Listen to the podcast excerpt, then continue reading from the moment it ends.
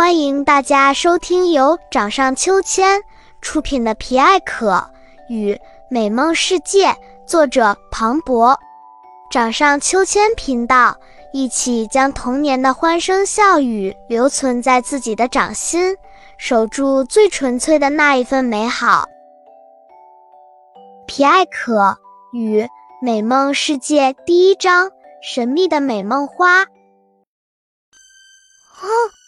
门后，门后有一个巨大的影子。皮艾可和巴兹藏在被窝里，正瑟瑟地发抖着。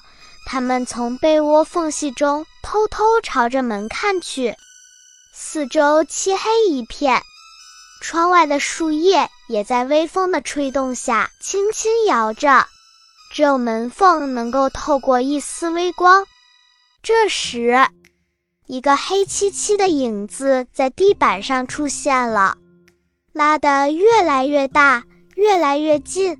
别怕，别怕，说不定不是妖怪，只是普通的鬼而已。皮埃可低声念叨着，想着安慰一下彼此。我的老天爷呀！你这话还不如不说。巴兹翻了个好大的白眼，阴影越来越近。让他们感觉自己随时都会被黑暗吞噬。哦，他们两个害怕的捂住了双眼。卧室里的灯突然亮了，皮艾可的爸爸妈妈站在门口，一脸怒气的盯着两个调皮鬼。此时的两个小家伙裹在被窝里，就像一只巨大的毛毛虫。还在床上抖啊抖，八字嘴里还念叨着：“妖怪，妖怪，不要吃我呀，不要吃我！要吃就吃这个仙人掌吧，别看它刺儿多，吃完还可以用刺儿剔剔牙嘛。”喂，我才不是仙人掌！皮艾可愤愤地说：“两个小东西，看看都几点了，为什么还不睡觉？”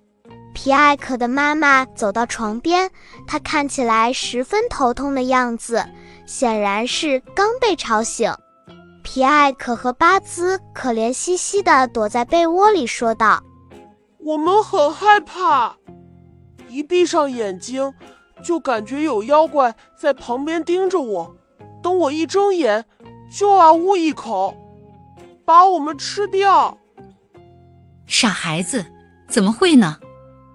皮艾可的妈妈轻笑道：“她无奈地回头望着皮艾可的爸爸，爸爸安慰地笑着点点头，然后匆匆忙忙地走了出去。